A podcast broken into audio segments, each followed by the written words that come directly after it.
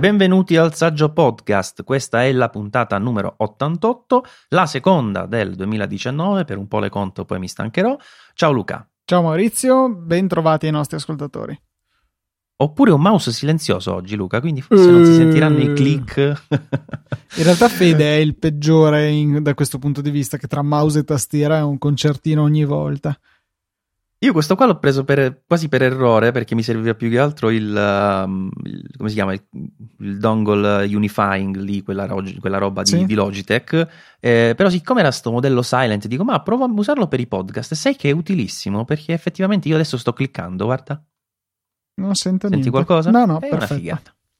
Va bene, bando alle ciance. Uh, non abbiamo una scaletta, che forse è meglio. Luca, ho appena finito di assemblare il nuovo computer di Fede. Mo non lo so se doveva essere una sorpresa. No, no, no, lo, lo, sapevo. Lo mi sa- ha anche mandato Geekbench poco tempo fa. Pochi... okay. Un'ora fa, forse neanche. Non ti piacerà, Luca. no, è brutto, è brutto, brutto. Ho visto le foto, Maurizio. È una pacchianata è figherrimo. Io in questo momento mo gli volevo fare anche qualche fotografia poi per metterla sul sito. È troppo bello. Vabbè, io, io sono anche appass- mi, mi, piacciono le cose alla Apple, pulitissime, design essenziale, eccetera. Però trovo, di, trovo belle anche queste cose qui. Insomma, quando vedi questi LED colorati, insomma, dentro di me ho un po' di, di, di tamarragine probabilmente, ma mi piace. Direi un bel po', sì. Un bel po'. Va bene. Allora, eh, la questione dei computer, eh, sai, c'è sempre stata la solita dicotomia PC Windows, macOS. Eh, io comincio a, a, vedere un po' di confusione qui nella, intorno a me, diciamo, quando si tratta di computer. Perché io stesso prima avevo le idee abbastanza chiare, cioè sì, beh, mi, mi faccio magari un PC se voglio giocare, ma poi neanche giocavo fino a poco tempo fa eh, per il lavoro però compravo un Mac perché sai, computer stabilissimi, macOS è una garanzia, quello non c'è dubbio, non ci piove.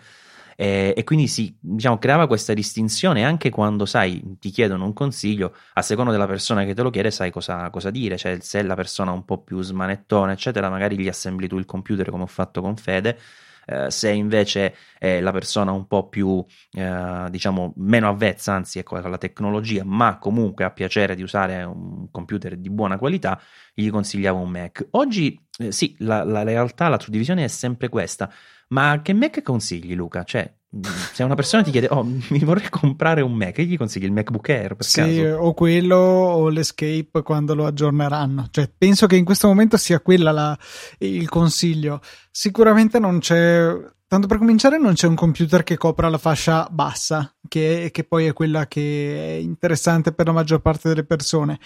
Che eh, poi per il mercato è già la fascia alta, perché sì, no, appunto, già 1000 appunto, euro su fascia alta. Una, una, fascia bassa di Apple che ti permetta di arrivare alla fascia medio-alta dei, dei PC in modo da eh, che almeno la scelta si possa porre per qualcuno, perché se stiamo parlando con qualcuno che di solito comprava computer da 500-600 euro, già proporgli di prendere, non so, un Mac da... Eh, 1300, 1200 sono già un sacco di soldi. 1000 forse riesci a cominciare a pensare di farglielo digerire, meglio 900, meglio ancora 800. Adesso partiamo veramente da, dal cielo. Sono cifre assurde, sì, c'è poco da dire, e soprattutto perché poi è cambiato tutto, diciamoci la verità. Io ho pubblicato oh, ieri, ieri, vabbè, sappiamo che per i podcast il momento storico è rilevante, ma è più forte di me. Ieri eh, ho pubblicato la recensione del MacBook Air 2018 e credo sia il primo Mac da diversi anni a questa parte, o forse il primo Mac in assoluto, a cui metto un voto inferiore a 4 stelle, mm. nello specifico 3,5. Perché, allora, questa cosa secondo me è interessante, cioè il primo Air quando è arrivato, e parliamo del 2008 ragazzi, eh, che sono praticamente più di dieci anni fa ormai, è, è arrivato come qualcosa che era, era, alieno quel computer. Io non so se ti ricordi tu il momento storico, Luca, in cui è stato presentato quel computer, ma era veramente qualcosa di alieno perché si vedevano ancora in giro quelle robe chiamate netbook.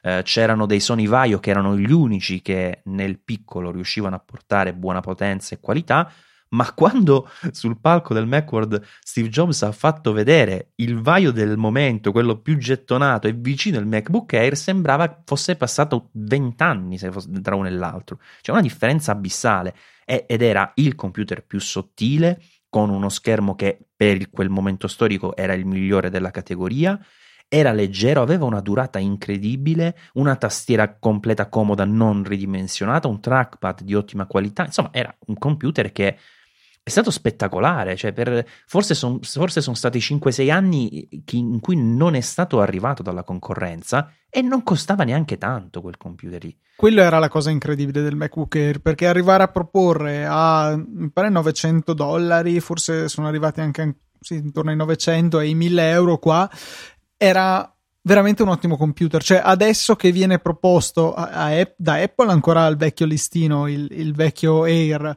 eh, ma si trova su eBay magari a 800, ogni tanto ci faccio il pensiero a, che potrebbe comunque essere un computer che ha ancora qualcosa da dire per una determinata categoria di utenti molto attenta alla, eh, alla spesa però a, alle cifre a cui viene proposto adesso da Apple faccio veramente veramente fatica cioè in realtà propongo quello perché altro non c'è però in assoluto mi rendo conto che è un costo spropositato e guarda, allora su quest'ultima cosa non sono d'accordo, perché tu dici propongo quello perché altro non c'è. In realtà altro c'è.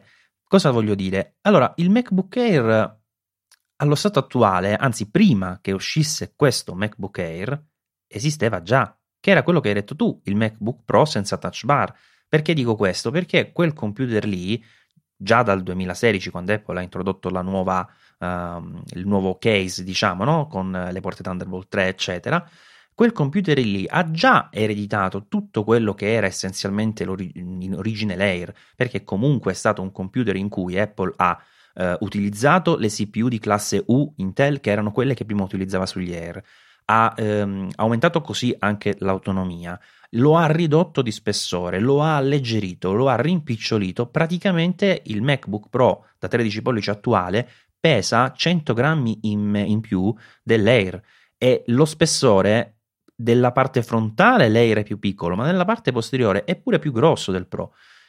E l'impianta sono uguali, quindi cioè, cosa dovrebbe essere in realtà questo Air? Un dovrebbe un essere più economico e basta. Cioè, esatto, ma non lo è più economico, Luca, perché se tu vai a vedere da listino ci sono eh, forse quanto 200 euro di differenza? Eh, controllo per sicurezza, ma credo che sia quella la, la differenza di, di base.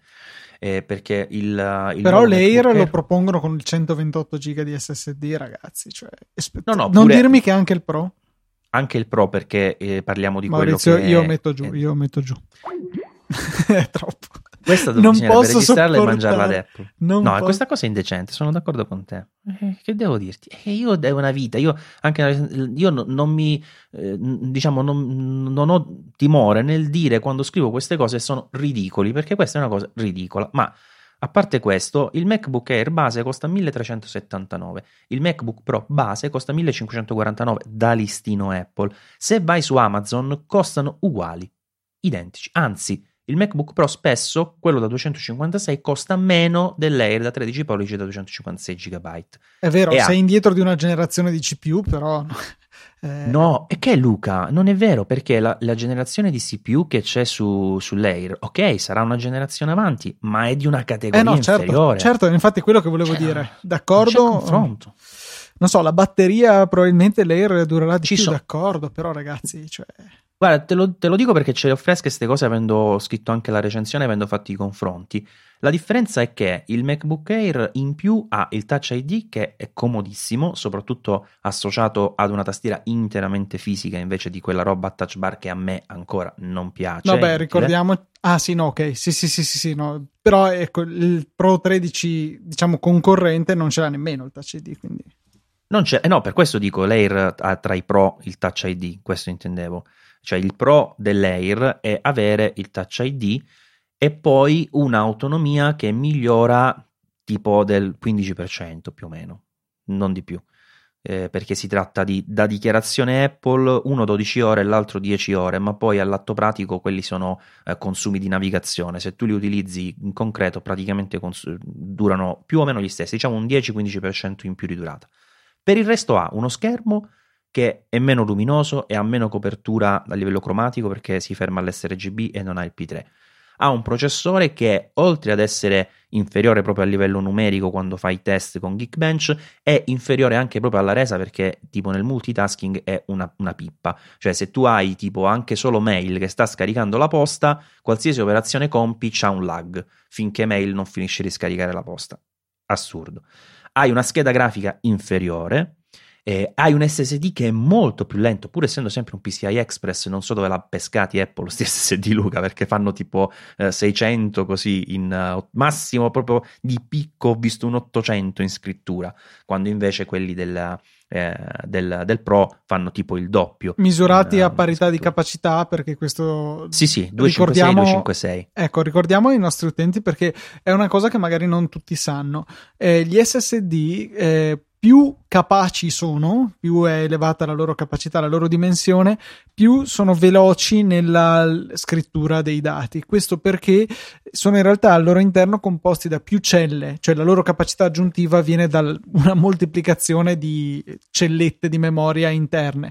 La possibilità di eh, scrivere veloce è data dal fatto che parallelizzano le scritture, quindi invece che scrivere su sparo 8 celle, scrivono su 16, su 32 e quindi chiaramente ciascuna è sempre veloce uguale, però eh, ne abbiamo di più che possono lavorare in contemporanea per ricevere i nostri dati. Sì, eh, celle o, o, o, forse linee del controller, però il concetto è assolutamente quello. E, e in questo caso però ti, fa, ti, parlo di un confronto, due, perché il 128 Luca, cioè io non, non, lo prendo neanche in considerazione. Il MacBook Pro ce l'ho comunque da, da 256, il 128 non, non esiste. Cioè, qual, qualcuno ha detto il 128? No, io non l'ho visto. E quindi ecco, ti dico, a tutte queste cose qui in meno, solo il Touch ID sostanzialmente in più e poi costa comunque ormai la stessa cifra sul, sul, mercato, se non addirittura di più. Cioè è un computer che allo stato attuale non ha senso.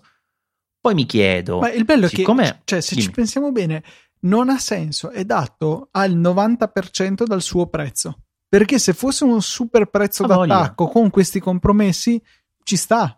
Io penso che sia io che te saremmo sì. concordi. Cioè, se questo computer fosse proposto a 800 euro, 900 euro. Ma Luca pure 1000, ma pure 1000. E, e, con 1000, 1100 ti porti a casa invece magari il 256 e il disco, cioè il processore un po' più robusto, comincia a diventare appetibile. Così è veramente penalizzante. Sì, così è assurdo. Cioè, non, non, chi si sognerebbe mai di comprare? Cioè, allora, alla fine c'è chi lo compra perché comunque uno è il MacBook Air che fa figo, ma poi eh, se tu guardi il sito Apple vedi che costa 200 euro, quasi 200 euro in meno. 549, no, 170 euro in meno. E quindi dici, beh, eh, risparmio che mi frega, è più leggero perché si chiama MacBook Air. eh, magari ti ricordi anche che una volta c'era la differenza per cui il MacBook Air aveva una grande autonomia in più eh, e quindi po- lo compri. Ecco, tante persone, anche quando ho scritto la recensione, mi hanno detto, eh, ma mm, perché tu ti fai troppi ragionamenti, alla fine funziona bene, cammina, eh, costa di meno dell'altro e va bene. Ed è vero, alla fine questo, ehm, molte persone guardano solo questo però come line-up non ha proprio alcun senso. infatti mi chiedo, vuoi vedere che magari Apple di qui a poco toglierà dal listino il MacBook Pro base, tanto per dare un po' più spazio a layers? Io spero di no comunque. Sì, in, in effetti eh, il fatto già solo che non sia stato aggiornato questo giro è un po' curioso, ecco. Eh, però, ripeto, il MacBook Pro Mm, c'ha questo pro nel nome che mm, diciamo che gli dà in eredità la possibilità di alzare un peletto i prezzi. Sarebbe molto molto opportuno che eh, l'Air invece portasse a dei prezzi un po' più bassi e non è la tecnica aumentiamo ulteriormente i costi dei pro per separarli. Sarebbe carino vedere la tecnologia democratizzarsi, la tecnologia scendere di prezzo. Eh, tutto quello che stiamo vedendo però dalla gestione Apple attuale è direi l'opposto e lo vediamo con i prezzi di qualunque cosa iPhone in primis che sono andati lievitando in maniera molto sostanziale in questi ultimi anni. Sarebbe bella un'inversione di tendenza. Non penso che la relativa poi alla fine ammazzata che hanno preso in, questi, in questo eh, trimestre che deve ancora uscire in realtà però eh, già solo il fatto che abbiano detto i risultati sono andati meno bene di quanto avanti. pensavo eh, già lì hanno preso una legnata l'hanno recuperata tutta perché appunto in borsa il titolo ha recuperato però non ehm, eh, spero che possa essere un campanello d'allarme di cominciare a riflettere anche sull'influenza che il prezzo ha sulle vendite. Magari l'influenza è marginale, però sicuramente può essere un, un'area in cui Apple può investire e in, per investire intendo rinunciare a parte del suo ricchissimo margine per ampliare un minimo la potenziale diffusione dei propri prodotti e pur senza arrivare a proporre il computer da due soldi che quindi può essere comprato da chiunque può un attimino compensare il calo dei margini. Cioè alla fine eh, il, il totale dei soldi messi in tasca dei guadagni sono, sono superiori chiaro che loro vogliono eh, mantenere un margine di rilievo però forse stanno un po' esagerando, cioè forse hanno veramente tastato quello che è il limite di, questa, di questo approccio. Io dico una cosa, Luca, eh, eh, però prendetela con le pinze, anche tu prendila con le pinze, nel senso che eh, ti sto scrivendo, ti sto parlando anzi da, eh, da, un Mac e neanche ci penso, diciamo, in futuro, a parte per quei pochi ambiti lavorativi in cui utilizzo Windows, a passare ad un altro ambiente di lavoro e a non comprare più Mac. Quindi questa premessa è fondamentale. Però in questo momento, secondo me, Apple, o meglio, Tim Cook e soci, stanno facendo una cosa specifica e sicuramente non sarà quella di abbassare i prezzi la risposta che loro porteranno, perché loro cosa stanno facendo adesso? Si sono guadagnati un po' sulle spalle di chi c'è stato prima, diciamolo pure, ma comunque si sono guadagnati un posto di rilievo nella eh, tecnologia di lusso, chiamiamola così, e non si sognano nemmeno di abbassare i prezzi per dire no, forse ci siamo sbagliati, non siamo proprio così di lusso o non serve il lusso così esagerato nella tecnologia. E invece la risposta che avranno quale sarà? Quella di capitalizzare il più possibile questo vantaggio buttando sul mercato una marea di prodotti che sono dei richiami a quello che è la loro storia. Vedi il MacBook Air ripescato con questo nome quando in realtà questo è un MacBook da 13 pollici perché non è assolutamente l'Air, perché non ha quella portata rivoluzionaria, non è più sottile, più leggero, del, cioè n- non è un MacBook Air, è semplicemente un MacBook con la stessa tecnologia interna del MacBook da 12 pollici, con la differenza che questo ha una piccola ventola che gli consente di non andare troppo in thermal throttling, ma sostanzialmente è un MacBook. E adesso si parla di ripescare anche l'iPod Touch, eh, si parla di ripescare l'iPad mini, si parla di rimettere in campo tutto quello che può eh, fare cassa. Eh, non c'è, cioè loro stanno in questo momento, la loro visione è eh, abbiamo questo nome, abbiamo questa posizione leader di mercato, buttiamo dentro tutto quello che possiamo per fare cassa e manteniamoci in questa posizione di leader di mercato. Ma non c'è più un discorso di eh, divisione della, di un prodotto o di qualcosa. I prodotti stanno lì sulle. Eh, su, guarda, questo è imbarazzante. Tu ti apri Mac Tracker. Allora, Apple è sempre stata incostante negli aggiornamenti dei prodotti. Beh, soprattutto alcuni proprio veramente sembrava tipo il Mac Mini che eh, più volte dovesse morire. Però in genere abbiamo visto anche dei prodotti che sono stati seguiti bene. Prendi i MacBook, i MacBook sono stati aggiornati per tre anni, mi sembra, di seguito e poi si sono fermati lo, lo scorso anno nel, nel, 2018, hanno fatto 2015, 2016, 2017, poi si sono fermati, ma il prezzo è rimasto lo stesso di due anni fa, anche oggi, che è una cosa che non ha assolutamente senso perché il MacBook Air di Mo costa di meno e dà di più su tutti i fronti. Quindi questo tipo di sconclusionamento a me fa capire che loro i prodotti ormai li buttano lì solo per vendere, ma non c'è un progetto di uh, line-up di computer.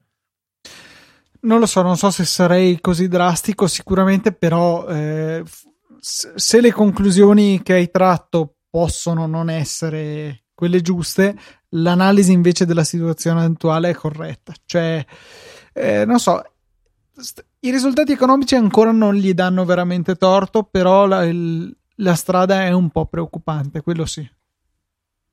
Sì, io credo che ci... Cioè, non immagino che andranno male così, perché comunque ancora i, i computer meritano, per carità, eh, come merita macOS, quindi hanno tutte le ragioni di vendere. Certo, forse quella del prezzo non tanto, però eh, alla fine dei conti avranno sicuramente modo di fare ancora numeri per tanto e tanto. Però in prospettiva la situazione non è positiva, la verità, eh, non è assolutamente positiva. A proposito di MacBook Pro, Luca, hai visto di quell'altro programma? No, in realtà non è proprio un programma di richiamo ufficiale, però di quel problema che sta eh, di, di, diffondendosi parecchio sugli schermi dei MacBook Pro. Sì, non ricordo il nome del, eh, del dramma attuale, ma la, la, questione è che i... Eh... Come, in che senso il nome, Luca? I, ah, hanno fatto già un gate? Sì, sì, sì, eh, light, ah, Flex Gate mi pare che si chiami. Ah, sì, ci sta perché riguarda i, i cavi flessibili che stanno dietro sotto lo schermo. Sì, eh, esatto, che, che, possono rompersi e eh, poiché sono parte integrante dello schermo, trasformano eh, mi pare quelli di iFixit l'hanno definito così, un problema da 6 dollari in un problema da 600 dollari, perché se, se cede quel cavo lì, eh, bene, prima ci sono tipo delle aloni di luce in basso nello schermo, dopodiché lo schermo funziona solo se non aprite troppo il computer, dopodiché non funziona più e non è esattamente una situazione auspicabile, ecco. Bellissimo. Sì, perché quando tu lo apri tanto, quei, quei due cavi si schiacciano e schiaccia oggi, schiaccia domani, chiaramente non è che sono indistruttibili, eh, si vanno a rompere, parte la retroilluminazione, prima di quel difetto che descrivevi bene, poi ciao ciao.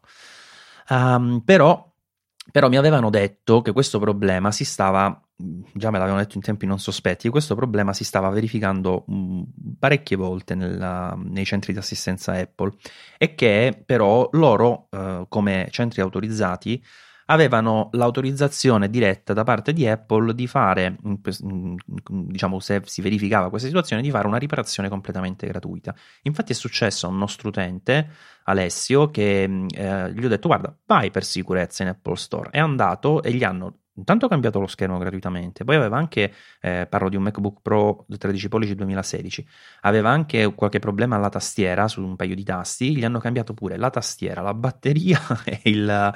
Eh, un'altra cosa, qual è la terza cosa che è collegata al, al gruppo Top Case? Tastiera, batteria, eh? No, Ma scheda non logica non penso. No, no, praticamente, no, praticamente è rimasta solo la scheda ah, ecco. logica con tutta la roba saldata, quella è rimasta. Eh, tutto il resto praticamente ha un computer nuovo, Alessio. Cioè, fantastico questa cosa. Eh, lui ha fatto un bel affare, sì. in realtà il bel affare è comunque relativo perché il bel affare richiede che tu stia senza computer eh, un bel po'. Sì, no, vabbè, lui ha avuto la fortuna che essendo vicino ad un Apple Store gliel'hanno fatto praticamente, non dico in tempo reale, ma in un paio di giorni, forse, una cosa del genere. Non è stata una uh, un'attesa molto lunga. Però effettivamente anche quello è un problema, perché poi se, mm, se, non lo dovesse sapere, un tempo, quando si danneggiava un Mac, Apple vi inviava a casa il corriere che se lo prendeva e poi ve lo riportava riparato. Oggi questa cosa si può fare, mi pare ancora per gli iPhone forse, o tutta la linea iPhone, iPad, sta roba qua, mentre invece per i Mac, ciao ciao, o hai un Apple Store vicino oppure lo devi, lo devi proprio spedire tu, eh, che, che, è una cosa, mi sembra assurda. Cioè anche con l'iMac Pro io ho dovuto fare uh, l'Apple Care, posto che alla fine l'avrei fatta comunque al termine de- entro, entro, l'anno, insomma, che era la durata che avevo di, di tempo per decidere. Però comunque l'ho fatta esplicita- esplicitamente perché si era presentato un difetto sullo schermo proprio, che avevo un alone in basso a destra, eh, per eh, far sì che non dovessi essere io a spedire il computer, che poi voglio dire, spedire un computer del genere pure a rischio tuo non è una cosa da poco. E, e invece in questo modo con l'Apple Care addirittura è venuto il tecnico a casa. Pensate. Eh, quello, sì, tanta roba. Beh, comunque, insomma, eh, tante, tante, belle cose. Io mh, mm, non le vedo. Mi auguro che ci sia qualcosa di positivo sul fronte iMac. Perché mo stanno fermi da, da parecchio, ma da tanto tempo senza hanno saltato una ragione. Un anno. Hanno saltato un anno. Hanno, bravo, hanno saltato un anno e se non ricordo male è quasi una cosa uh, che non è mai successa, possibile eh, perché vedo per esempio c'è stato eh, 2013, 2014, 2015, 2006, anzi ti, se ti ricordi Luca un tempo spesso c'erano anche due aggiornamenti in un anno, infatti avevi tipo eh, gli aggiornamenti early, late, alcune volte i mid se li aggiornavano a metà anno. Infatti eh, io avevo eh. avuto un, il mio MacBook Pro precedente era un mid 2010 e poi nel 2011 ne avevano fatto sia early che late, quindi era un periodo di fermento per l'hardware. Poi non è che chissà cosa facessero, semplicemente oh, uscivano i nuovi chip, ma mettiamoceli questi nuovi chip, perché dobbiamo rimanere indietro rispetto al mercato? Era una cosa semplice. Adesso invece noi abbiamo tipo l'iMac che è stato presentato a giugno del 2017 e basta. Cioè, da, da, lì in poi, già giugno era tra virgolette in ritardo, nel senso che eh, i processori che eh, ci hanno messo dentro erano già disponibili dalla fine del 2016. Ma vabbè, ci sta, insomma, sei mesi non è tanto. Però adesso Coffee Lake, cioè, do, devono darcelo sto Coffee Lake. Però questa attesa a me un po' fa sperare positivamente, cioè magari che sia arrivato il momento di vedere qualcosa di, di meglio su questi iMac. Eh, io onestamente lo, lo, lo spererei. Che poi qualcosa di meglio che cosa? Io in particolare GTX 1080, giusto? no, ma, vabbè, ma quella proprio è una cosa che non esisterà mai, cioè si sa che non, uh, Apple e, Nvidia non vanno d'accordo, sono due teste calde, non, non, le puoi mettere insieme, AMD alla cresta bassa, se tu AMD dici fammi questo, questo e questo che ti pago, lo fa, non mm-hmm. gliene frega niente, non è questione. Eh, quindi sicuramente vedremo ancora AMD, tra l'altro avevano anche beccato dei codici che eh, facevano riferimento a delle nuove schede grafiche, insomma sicuramente ci sarà qualche miglioramento. Però, sempre scrivendo la recensione del MacBook Air, Luca, mi sono mh, ricordato in particolare di una cosa.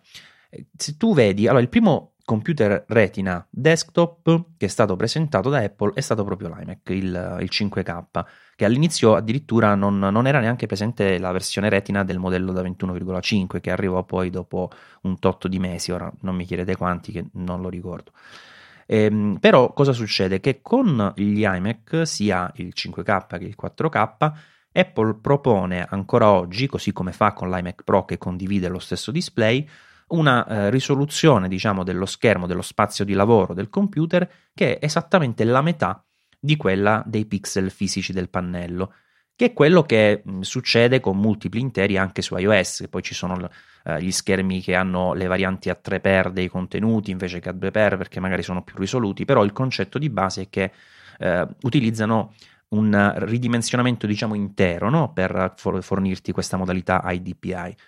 Sui portatili invece Già con il primo 13 pollici e poi a seguire non è così, perché già nei portatili, ad esempio anche il MacBook Air appena, appena testato, eh, ha uno schermo eh, a livello proprio di, di, pannello, quindi di pixel fisici, scusa, ehm, che è di 2560 x 1440 e la risoluzione scalata a metà eh, sarebbe la 1280 x 7, sto facendo i calcoli a volo, insomma quella roba lì, eh, 720. Però in realtà questa risoluzione non è la risoluzione che Apple ci propone come risoluzione di, di default della, della, scrivania di questo computer, perché ci propone una risoluzione di 1440 x 900. Quindi non utilizza effettivamente una, una risoluzione che è l'esatta metà. Eh, mi correggo solo su una cosa che la risoluzione era 2560 x 1600, la risoluzione effettiva del pannello. Quindi non ci dà una risoluzione esattamente divisa a metà. Perché questo? Perché funziona maledettamente bene già così, cioè anche sul tuo, no? Tu hai un MacBook Pro 15 pollici. Sì, Se sì, vai sì. a vedere, la risoluzione di default non è eh, la metà di quella del Vero. pannello. Proprio col mio, cioè con la mia generazione hanno cominciato a fare così. Esatto. Ah già, bravo, avevo detto col 13, invece hanno iniziato col 15, verissimo, sì. Cioè in realtà con, eh, tutte, con tutti i 2016 l'hanno fatto in contemporanea.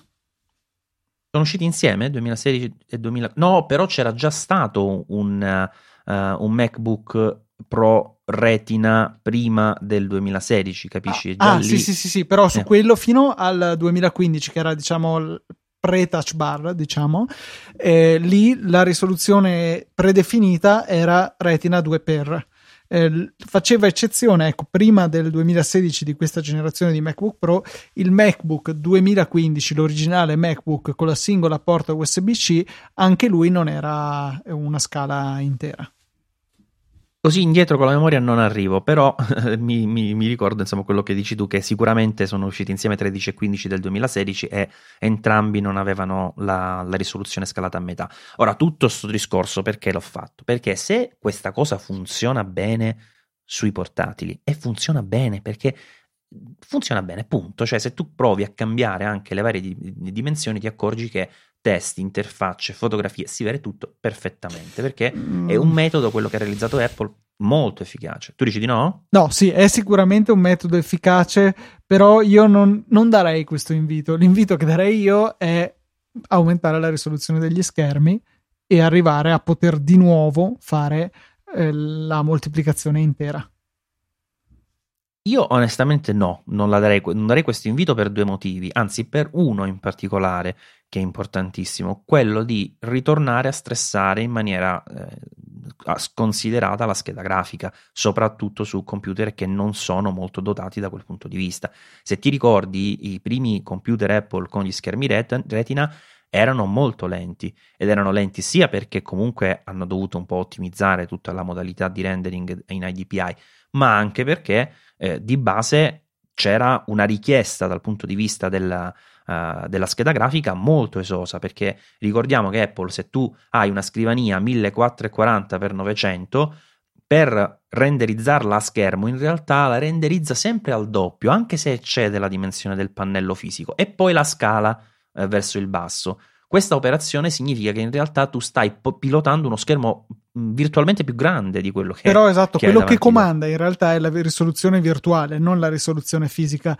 Quindi la situazione in cui abbiamo adesso, in cui renderizziamo più grande e poi riscaliamo a più piccolo, è, anzi è forse più impegnativa rispetto ad avere il pixel double perfetto.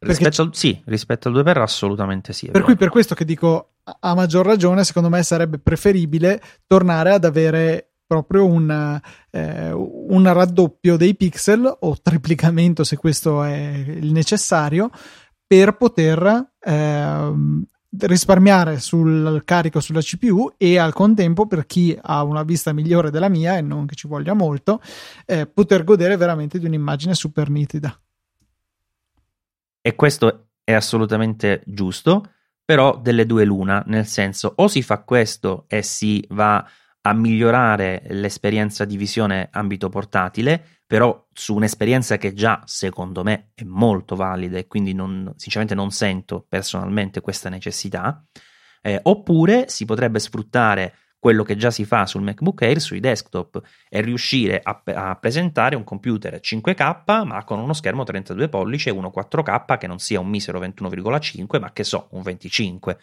Una linea del genere di iMac secondo me con un 25 o un 32 sempre mantenendo 4K a 5K eh, sarebbe molto molto più godibile. Comunque cioè, ti giuro Maurizio che penso che tu sia l'unico che batte così incessantemente il ferro del 32 pollici.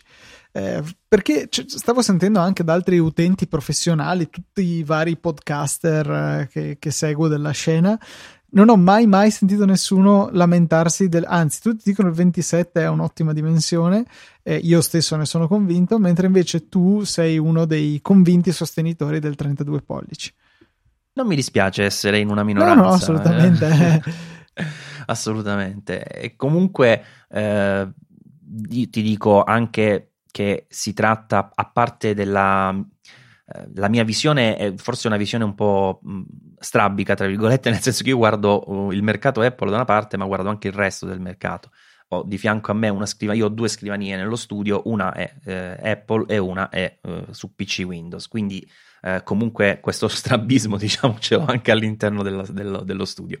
E, ehm, e questo mi porta anche a vedere comunque un mercato dove il 27 pollici ormai è considerato proprio il cioè quando prendi un 27 pollici è perché ne stai prendendo tre magari per fare una scrivania un po' più comoda per, per il lavoro o per se sei fissato per il gaming per quello ma eh, dal punto di vista invece operativo ormai girano tranquillamente gli schermi a 34 pollici. Sì, però sono tutti vero, ultra sono wide. wide. Eh, secondo me eh, fa sì. tanta tanta differenza quello. No, no, sono d'accordissimo. Infatti, per esempio, a me non piacciono perché per dire il 34 pollici widescreen col 21 noni eh, a me sembra comunque mi dà la sensazione di stretto perché l'altezza è proprio risicata. Ma adesso si iniziano a vedere pure i 38 pollici questo per, oh, quella è un'esagerazione, cioè comprati una televisione a quel punto. Eh, però dal punto di vista eh, operativo io sì, sono di, tra quelli, forse come dici tu, pochissimi eh, che ritengono che il 32 pollici in ambito lavorativo sarebbe una, una strada più conveniente ma soprattutto consentirebbe anche ad Apple di ritornare a dettare un pochino le regole, perché oggi come oggi l'iMac rimane un computer importante perché l'iMac, perché se no già per esempio il Surface Studio a me stuzzica di più come dispositivo. Poi non lo comprerei mai perché ho avuto il Surface uh, il Pro, il, come si chiama lì, il, um, quella specie di tablet, eccetera, eccetera, che speravo fosse una cosa bellissima, invece è stata una tragedia perché secondo me Microsoft dal punto di vista hardware mh, mm, non è cosa sua, eh, non, non, sono proprio in grado ancora di ottimizzare bene le cose, infatti mi dava tanti tanti problemi. Eh, però dal punto di vista diciamo teorico quel computer mi piace di più con lo schermo che eh, si può abbassare, touchscreen, puoi usare quegli aggeggi esterni, cioè ti dà l'idea di essere un po' più avanti. Eh, L'iMac oggi è un ottimo computer, però non è più quella, quella, cosa lì. Secondo me il 32 pollici sarebbe una bella cosa per rimetterlo un po' in cima alla catena alimentare. Però no 32 pollici 8K che poi dobbiamo comprarci eh sì, 60 schede esterne. Era quello che dicevo. Se succederà sarà quello, secondo me. Eh no, io, io, veramente rimango basito. Se, cioè, se veramente se, fa, se, dovessero fare una cosa del genere, rimarrei malissimo. Anche perché già oggi ancora abbiamo problemi con gli schermi 5K. Perché eh, hanno perso per dire la possibilità di utilizzarli con, con, dispositivi esterni o per esempio alcuni li puoi utilizzare però li puoi utilizzare solo scendendo con risoluzione mi pare no? come a, 5, a 4K ma in generale per dirti io ho un iMac del 2000 mi pare 12 sì 2012 eh, io lì col DisplayPort collego il computer e lo posso usare, anche come schermo. Tu dici ma che ti serve serve Luca, può servire perché poi quel computer del 2012 oggi può avere, può essere uno schermo di un computer più recente, per dirne una. Eh, perché devo perdere per dire lo schermo? Magari lo schermo lo uso e sotto il computer lavora per fare altro. Un esempio banale. Eh, però ti voglio dire, di base eh, stai comprando uno schermo 5K che non puoi riutilizzare in nessun modo perché è difficile, diciamo, da pilotare al di fuori di quello che è eh, la connessione interna che, che, ha Apple, visto che utilizza, mi pare, due canali, no? Eh, sì, però in, in realtà quello con la DisplayPort 1.4, quello che è, eh, si sta si. Fare.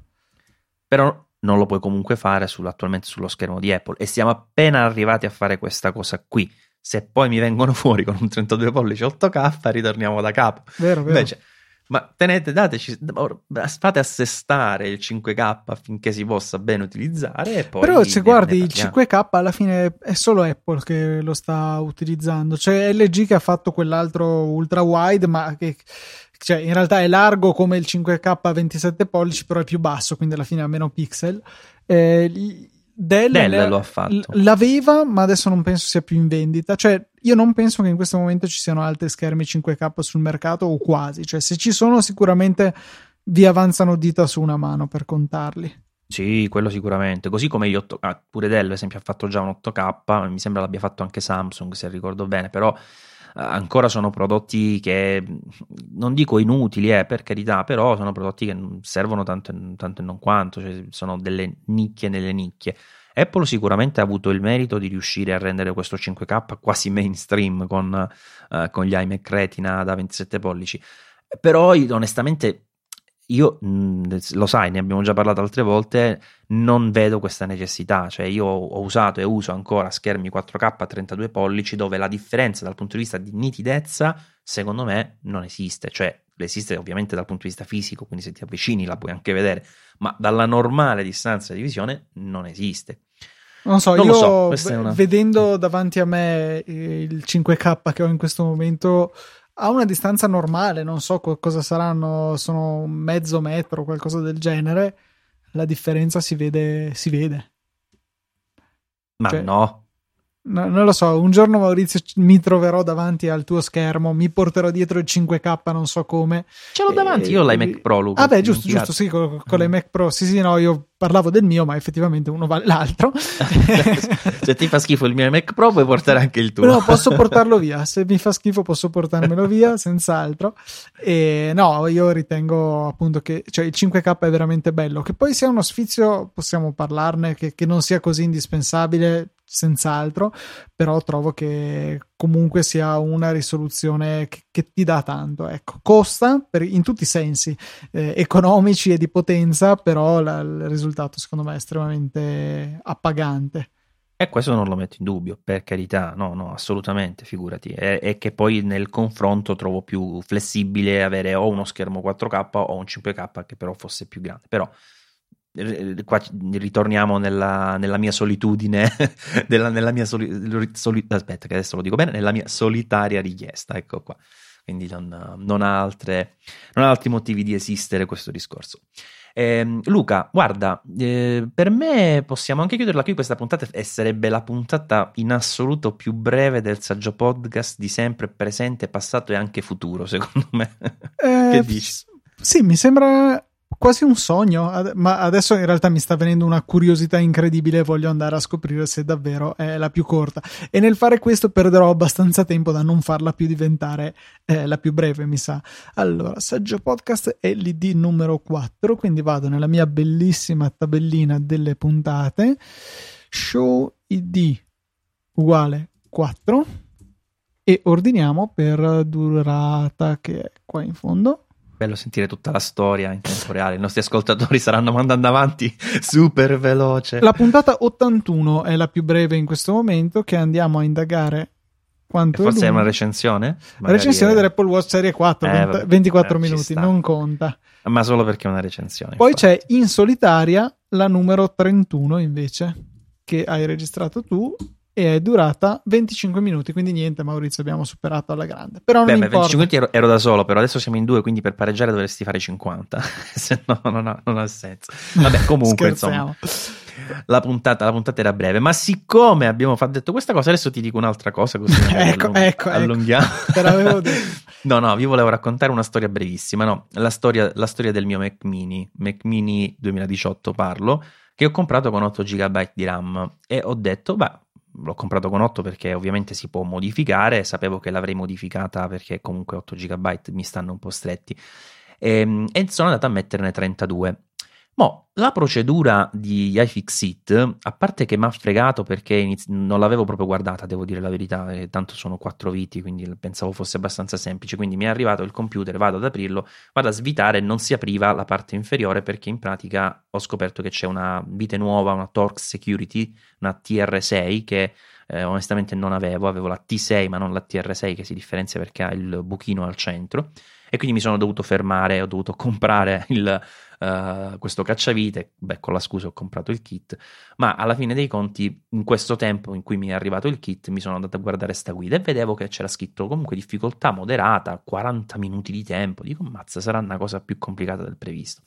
Allora è una fesseria, credetemi sono quattro viti in croce e cioè, non, cioè, non, si può fare, cioè, devi essere veramente un, un, un, elefante per fare danni perché comunque sono cose abbastanza semplici, eh, connettori che non sono per niente delicati, si incastrano dall'alto, insomma, facilissimo, ma soprattutto, ma quanto è conveniente? Cioè 32 GB di RAM, Luca, se tu li compri sul sito Apple, costano 720 euro in più, e l'avevamo già detta sta cosa, degli 8 GB di serie. 720 euro. Io questo kit di, di Crucial l'ho pagato da 32 GB 280 che fa un 440 euro che hai Aspetta, potuto spendere. In realtà, in realtà di meno, perché mi sono rimasti anche gli 8 GB, che vabbè, magari sul momento non mi servono, potrei anche venderli, ma me li tengo, vabbè, me li tengo. Però ti voglio dire, cioè, è una differenza troppo esagerata. Ma eh, io sta cosa. Più che la differenza, secondo me, è il rapporto che è impressionante, perché è due volte e mezzo abbondanti. Sì, bravissimo. Il rapporto cioè un 50% certo. in più, cioè vabbè, ci danno la garanzia, lo fanno loro, non devi aprire il Mac. Posso concepirlo, ma due volte e mezzo no. no è troppo, cioè è troppo e soprattutto eh, io personalmente mi sono indispettito da quando Apple ha introdotto, no, non so quante, setti- sì, quante, settimane, quanti modelli fa uh, è successa questa cosa, ma da quando hanno introdotto questi upgrade che si pagano a multipli di 120 euro mi hanno fatto girare le scatole. Facci caso, i computer Apple li aggiorni con multipli di 120 euro, ogni cosa costa più 2,40, più 3,60, qualche volta più 120, più 7,20, ma sono sempre multipli di 120. Sembra che siano 100 euro più IVA facendo finta che sia il 20%. Ma, ma, ma senza, nessun, cioè, senza nessuna connessione con la realtà, perché voglio dire, se il prodotto costa 2,80 sul mercato e comprende gli 8 GB che già c'erano nel Mac mini, mannaggia alla miseria, come fa ad arrivare a costare 720? Gli dici giusto tu, fammeli pagare il doppio, dai, fammeli pagare il doppio. Allora, 2,80 per 2 mi stai facendo pagare 5,60, me lo vuoi arrotondare? Ok, ma come arrivi a 720? Cioè, è una cosa proprio e, e, ti tieni anche gli 8 GB che mi avevi messo di serie. vabbè, vabbè, sta diventando stucchevole, però insomma, se avete un Mac mini eh, di nuova generazione, perché quelli, del, quelli, precedenti che erano, se non erro, del 2014, eh, il modello base aveva purtroppo la RAM saldata, e quelli precedenti ancora, 2012, no, quelli del 2014 invece sì, nel modello base. Eh, se avete un Mac mini recente, cambiate la RAM perché ci vuole veramente una sciocchezza. Vi tenete anche la vecchia se succede qualcosa. Io mi sono sempre chiesto, Luca, no, se uno ha timore per la garanzia, ma se prima di mandarlo in garanzia rimette la RAM originale? Eh, non so se le viti hanno o altre cose, ci sono dei sigilli che rompi magari no. senza accorgertene. Mm, no, no, almeno da quello che, che, ho visto io, onestamente, no. Né sigilli né anche viti, diciamo, in cui rimane un segno, per cui pote, potresti in qualche modo capire, insomma, che è stato, che è stato aperto. Non lo so, vabbè, comunque, insomma, se avete un Mac mini, seguite questa strada, non comprate la RAM Apple perché mi sembra veramente esagerato. A meno che non ne volete comprare 16 per 16, ovviamente ci può, ci può anche stare. Vabbè, Luca, hai visto? Abbiamo allungato abbastanza per arrivare a quasi, quasi 40, anzi, abbiamo superato 45 minuti. Saluti? Saluti, sì, e saluti che non possono che essere preceduti dai contatti. Ci trovate su Twitter, siamo Saggio Podcast. Ci trovate singolarmente, siamo Simple Mal e LucaTNT. Abbiamo una mail per le richieste che non stanno in 200. Quanti caratteri sono adesso? 280 caratteri. E saggiopodcast.easypodcast.it Andate anche a dare un'occhiata a easypodcast.it qualora non lo conosciate già, il nostro network, ci sono anche altri podcast che potrebbero interessarvi e niente, vi diamo appuntamento alla prossima puntata del Saggio Podcast direi. Sì, ricordatevi di lasciare anche le Bravo, recensioni giusto. sul podcast. Ne vedo una che forse è nuova. Quando abbiamo registrato la precedente puntata, Luca? Bella domanda? Eh, sì. eh, 10 gennaio, allora sì, questa è Più nuova. Di, di me. Steo Skyrunner, lo ringraziamo, anche una, ancora una recensione a 5 stelle. Grazie a tutti quelli che l'hanno rilasciata, grazie a quelli che la rilasceranno. Si può fare su iTunes oppure sull'app podcast direttamente su, su iOS. Eh, vi anticipo anche che registrerò la puntata, la puntata speciale, chiamiamola così, con la lettura della recensione del MacBook Air. Volevo farle oggi, ma non funzionava il microfono. Poi, per miracolo, ha ripreso a funzionare. Non si sa perché, ma ringraziamo e andiamo avanti. Alla prossima, ciao.